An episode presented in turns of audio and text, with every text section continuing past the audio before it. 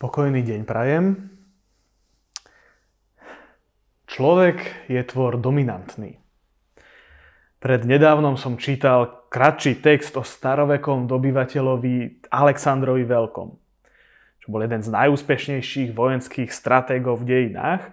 A on, keď mal okomentovať v jednom momente svoju životnú snahu, tak povedal vraj, že radšej žiť krátky život, plný slávy, ako dlhý život v zabudnutí. Jeho predstava slávy však bola silná dominancia nad každým, kto sa mu postavil do cesty. Myslím, že vo svojej snahe nie je výnimkou. Presadiť svoju vôľu cez ostré lakte a bez pochyb dôverovať vo vlastné schopnosti sa nosí aj dnes. Zachovať tvár víťaza zachovať tvar neporaziteľnosti, sa cení. Prehrá slabosť je na smiech. Zdá sa totiž, že akoby veľké sebavedomie uľahčovalo náročnosť žitia života. Keď má človek náležité ego, tak ako by sa jednoduchšie dosahovalo to, čo si zaumieni. Avšak, ako ego ostrých lakťov reaguje na neúspech. Nenaplní ho hnev, ktorý nedokáže sám ovládnuť? Domnievam sa, že v príbehu, ktorý budeme čítať, sa to kráľovi Nebukadnesárovi presne takto stalo. To čítanie je z biblickej knihy Daniel z 3. kapitoly od 19. verša.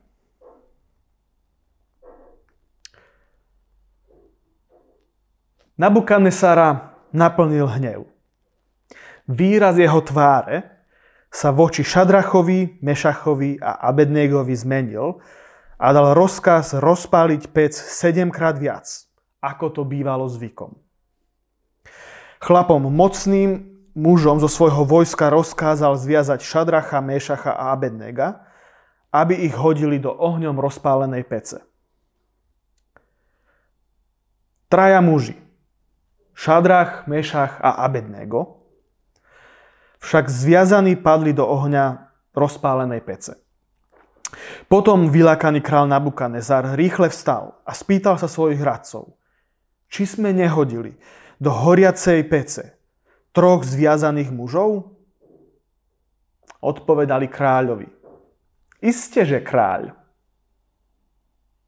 Ten však povedal, hľa, Vidím uprostred ohňa chodiť štyroch nezviazaných mužov, ktorí neutrpeli nejakú újmu.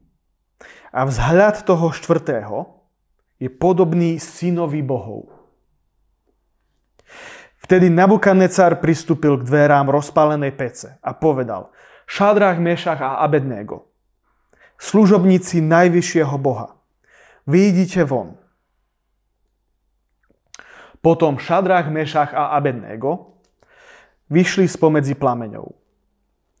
Satrapovia, predáci, veľmoží a kráľovskí radcovia sa zhromaždili a hľadeli na týchto mužov, nad ktorými telami plameň nemal moc, ktorým sa ani vlas na hlave nespálil, ani ich odev nepodlahol zmene a neprešiel na nich pach ohňa.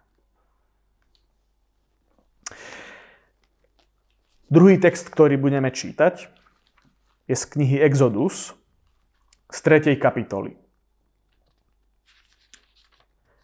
Mojžiš pásol stádo svojho testia Jetra, midianského kniaza. Raz prišiel so stádom za púšť a došiel k Božiemu vrchu Horeb. Tam sa mu v plamení horiaceho kra zjavil hospodinov aniel. Mojžiš videl, ako ker horí a nezhára. Povedal si, pôjdem pozrieť na ten zvláštny jav, prečo ker nezhára. Keď hospodin videl, že sa ide pozrieť, oslovil ho skrá. Mojžiš, Mojžiš. A on odpovedal, tu som. Boh povedal, nepribližuj sa.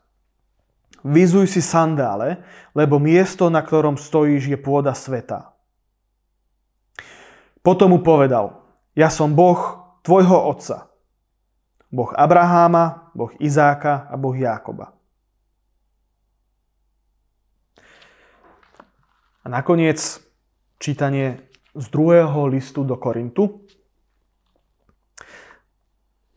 z 12. kapitoly.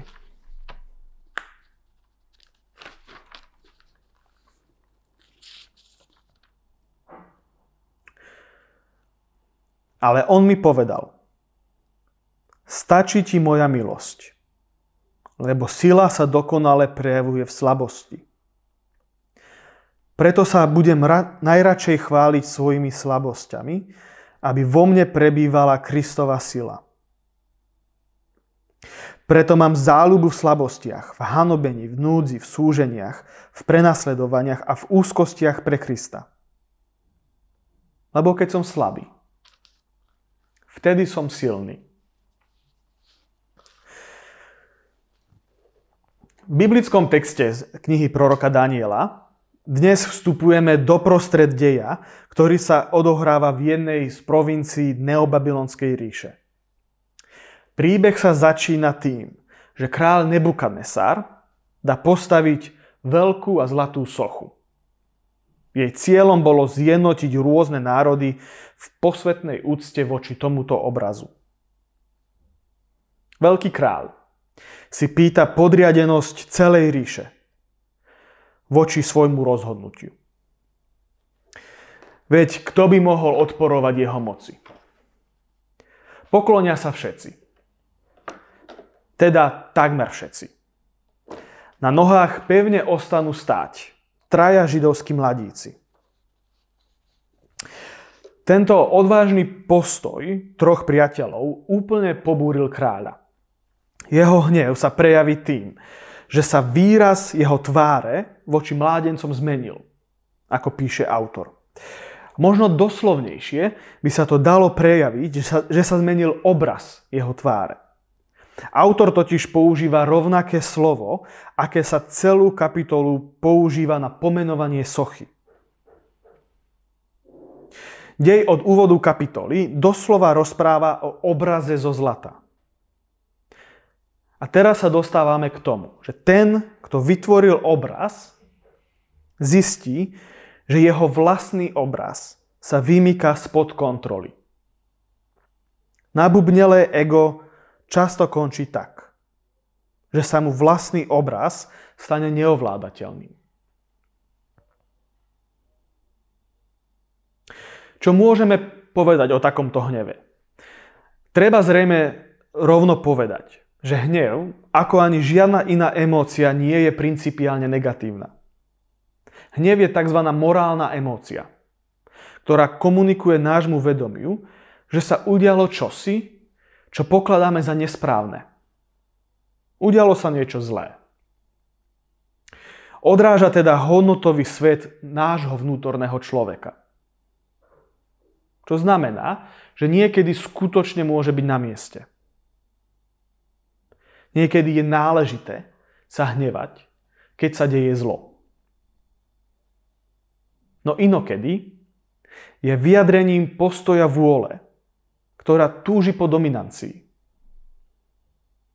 A taká vôľa so svojou hnevlivou energiou dokáže páliť mosty, vzťahy, ako aj nás samotných. Vy máte vlastne v sebe celkom veľa hnevu. Zahlasil mi na jednom sedení jeden môj vtedajší terapeut. Ja? Spýtal som sa. Však ja si ani už nepamätám na to, že kedy som sa s niekým naposledy pohádal. To verím, odpovedal mi. Príde mi však, že často zamierite hnev na seba samého. Čo ma zarazilo a dlho som nad tým potom premyšľal. Ale mal pravdu. Hnev nebol emóciou, ktorú som dokázal zvládať a náležite adresovať. Niekedy je krivda pravdivá a je dôležité ju pomenovať. Bolo však niekedy jednoduchšie. Nie pomenovať tú krivdu, ale otočiť energiu do pocitu vlastnej neschopnosti a výčitky. Aj takýto hnev sa ma potom zmocnil. Vymkol sa spod kontroly a ťažil ma dlhé obdobie. Ego plné hnevu sa dokáže stať neovládateľným. A v príbehu to je symbolizované silou sedemnásobne rozpálenej pece. Král, ktorý bol v druhej kapitole opísaný dokonca ako správca a taký záhradník, a to ľudí polnej zvery a nebeského vtáctva, sa teraz ako žiadny múdry správca nespráva nekultivuje život tak, aby sa rozmáhal. Práve naopak. Žiav, žiar hnevu odmietnutej pýchy. Prináša smrť. Intenzívny charakter Nebukadnecarovho hnevu naznačuje, že je to čosi osobného. Nie je to iba diplomaticko-politická téma.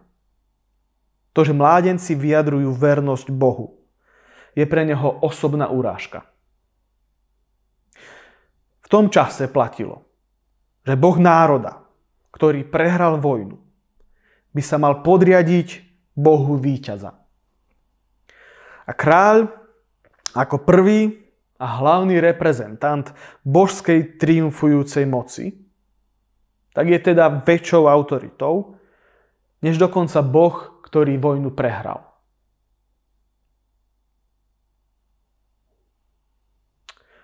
Oproti víťaznému kráľovi s božskou mocou za chrbtom v dnešnom príbehu stojí vnútorná nevyhnutnosť troch mládencov. Vyjadrujú vernosť porazenému Bohu. Král sa rozúri a rozhodne sa teda osud mládencov spečatiť bezpečnejšie a rýchlejšie, než bolo zvykom rozpáliť pec, rýchlo mládencov spútať a hodiť do ohňa. Odkiaľ sa v človeku vezme takáto ničivá prudkosť? Odkiaľ sa vezme zlo, ktoré je schopné usmrtiť kvôli urážke?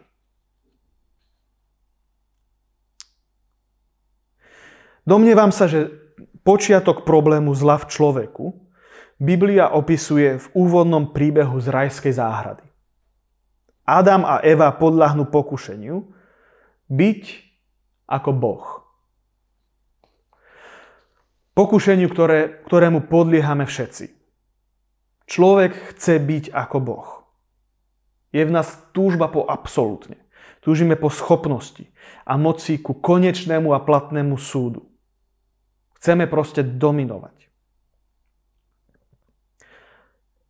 Pred časom som zablúdil na článok z oblasti psychológie, ktorý sa vyjadroval k téme fenoménu denného snívania. Podľa neho predstava, v ktorej figurujem ja sám ako víťazný hrdina, je vraj jednou z úplne najčastejších, ktoré si ľudia vyobrazujú počas dňa, či keď sa snažia zaspať. V takomto snívaní sa stávame úspešnými alebo mocnými ľuďmi, ktorí robia poriadok v meste, v politike či vo svete. Alebo sa stávame nadanými hudobníkmi, priekopnickými vedcami či úspešnými športovcami. Takéto predstavy nie sú však len o úspechu, ale najmä o bezkonkurenčnej moci a dominancii. Sme v nich úplne jednoznačne najvýťaznejší, najsilnejší a najschopnejší. Samozrejme, denné snívanie nie je len negatívne. Často človeku pomáha v kreativite a v reflexii. Rozšírenosť predstavy o dominantnom úspechu je však pozoruhodná. Túžime po absolútnom byti, po absolútnom ja, ktoré nemá hranic, ktoré sa všetkému rozumie, všetko dokáže a nemá žiaden problém. Túžime rozširovať svoje vlastné vnútro, preniknúť do všetkého, naplniť svojou vôľou a nikdy sa tým nevyčerpať. Keď sa našej túžbe po dominujúcom absolútne, čo si vzoprie? Často nás hnev neminie. A ešte jeden príklad spomeniem, ako sa táto túžba môže prejavovať. To je veľmi zákerne na rovine náboženskej. Konceptualizovaním Boha. Boha si uzatvoríme do významových škatuliek, slovných hier a jazykových definícií. A potom je už len krok od toho, aby sme ho používali ako nástroj argumentácie. Často v útoku proti druhému človeku. Takto si moje ja privlastní celého Boha takto moje ja uchopí absolútno, ktorému dáva moc. A tak síce so vznešenými slovami na perách, ale predsa stojíme v protiklade voči tomu, kým Boh naozaj je. Neobsiahnutelný. V dnešnom príbehu túžbu po dominancii zosobňuje král Nebukadnecar. Túži po víťazstve svojej moci. V politike, vojenských ťaženiach, v náboženstve, ako aj v bezvýhranej poslušnosti všetkých svojich subjektov. Čo s tým? Ako sa vyrovnať s tak silnou túžbou? Napadajú mi dve krátke poznámky. Jednak si myslím, že nám môže pomôcť modlitba srdca, ktorá je v kaplnke tak často spomínaná. V nej sa práve naopak ľudské ego vyprázdňuje a vzdáva sa svojich konceptov, aby spočinulo v tichej Božej prítomnosti. Jej cieľom nie je byť úspešný, či dokonca kresťanský a morálne svetý. Do takej modlitby vstupujeme ako chudobný duchom, A k druhej veci nás vedie priamo samotný text. A to je vnútorná otvorenosť zázrakom. Nezrozumiteľné a neočakávané zázraky v Biblii, ako aj zázraky v živote, nám totiž môžu slúžiť ako symboly vyrušenia z nášho vlastného sebavedomia, či dokonca aj z konceptu toho, ako by ten Boh mal predsa fungovať. Dostávame sa tak ku časti príbehu, ktorá nám zatiaľ zrozumiteľný dej značne komplikuje. Doteraz bol taký pochopiteľný.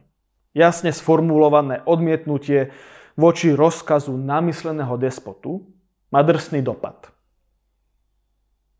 Situácia je ťažká, no nie je celkom prekvapivá. Poznáme to. Celá história, ako aj súčasnosť, je plná obdobných reakcií vládárov. Uprostred procesu popravy zrazu Nebukadnesar vidí čosi, čo nemôže ignorovať. Jeho hnev sa mení na strach. Král sa prelakol. Mládenci žijú, voľne sa pohybujú a nie sú tam sami. Je to zvláštne vyvrcholenie celej situácie, kde nás vyruší viacero podivností. Jednak je to bezmoc silného ohňa. To, čo by malo ničiť všetko živé, teraz vôbec neubližuje. Pred popravou bol kráľ presvedčený, že žiadny boh nemôže mládencov zachrániť pred jeho mocou. No teraz tento údajne mocný kráľ len zazerá na bezmocnosť vlastného hnevu. Bezmoc svojej vôle. Predstava ohňa, ktorý neničí, nám môže pripomenúť iný biblický príbeh obdobného ohňa v knihe Exodus Mojžiš pasie stádo pri vrchu Sinaj.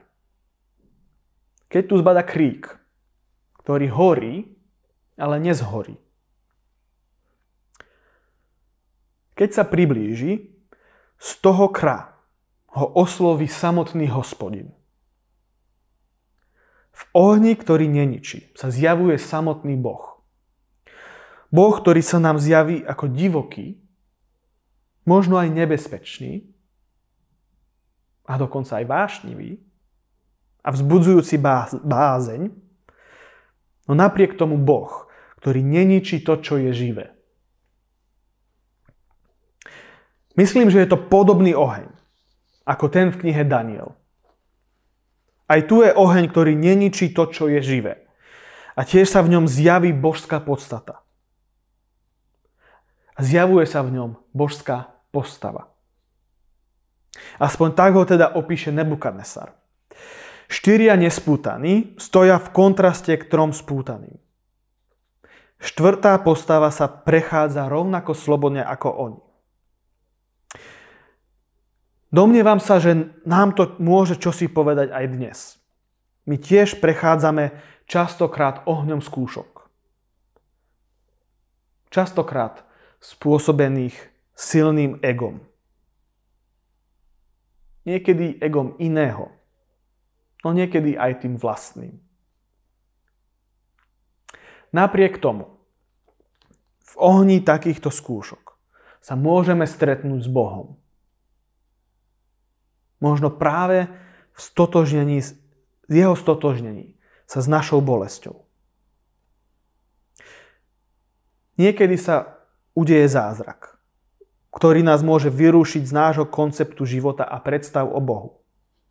No niekedy sa nič také neudeje. No Boh, ten je stále prítomný.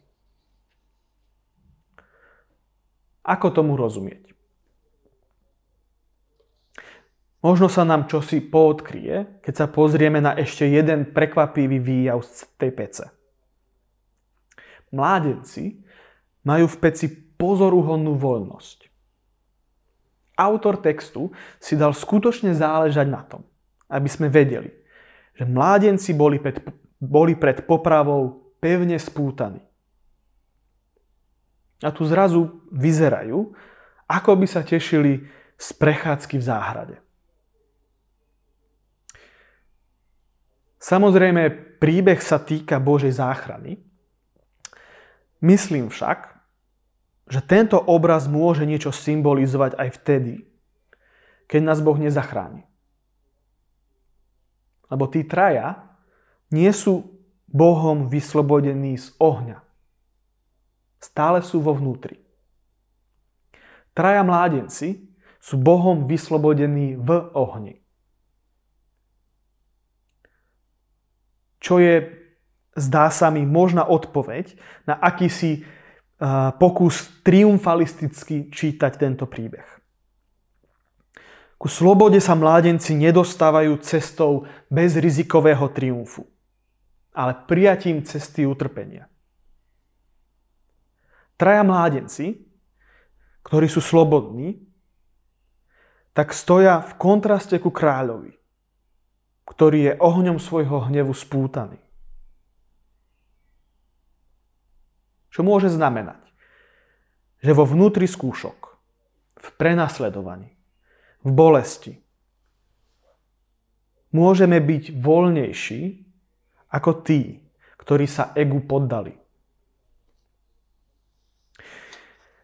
Apoštol Pavol v liste do Korintu píše Budem sa radšej chváliť svojimi slabosťami, aby vo mne prebývala Kristova sila. Lebo keď som slabý, vtedy som silný. Kristova sila sa rozvíja, keď odhalíme svoje biedy a slabosti. Kresťanský triumfalizmus, ktorý ukazuje svoju svetosť, svoj úspech, svoje víťazstvo, v skutočnosti bráni Kristovej sile, ktorá je vo mne. Ak však odkryjem svoju slabosť a vlastnú biedu, vtedy môže zasvietiť Kristova sila. A v tom snáď môžem získať vnútornú slobodu. Slobodu, ktorá ma nesie a zachraňuje aj v ohni rozpálenej pece. Sila hnevu sa tak prekonáva slobodou.